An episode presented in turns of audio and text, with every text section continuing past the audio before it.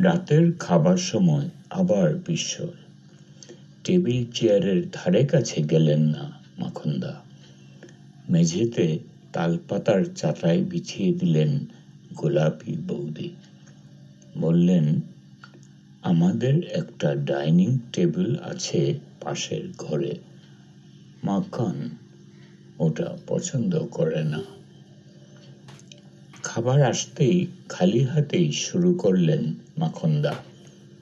কে বলবে, এই মানুষটাই কাঁটা চামচের গুণগানে আমাদের সঙ্গে তর্কযুদ্ধ করেছিলেন। নিজের আঙুল নিজের মুখে পুরে দিলে খাওয়ার টেস্টই পাল্টে যায়। কিন্তু আমার অফিসে ও কর্মটি করবার উপায় নেই, দুঃখ করলেন মাখন্দা। আমি দেখলাম গোলাপি বৌদি ও মেয়ে খাবার থালায় ডান হাত, বাঁ হাত দুই গলিয়েও বিশেষ সুবিধা করতে পারছেন না।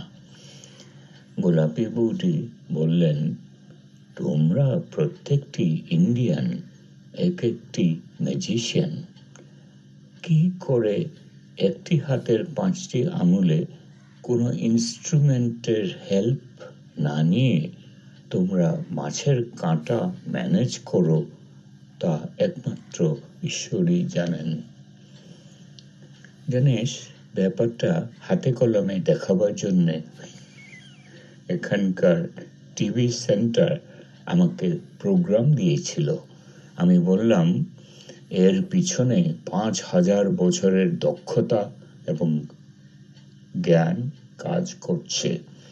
খুব হাইলি অ্যাপ্রিসিয়েটেড হয়েছিল প্রোগ্রামটা বুঝলি শঙ্কর? মাখনদা মনের আনন্দে হাত চাটতে চাটতে বললেন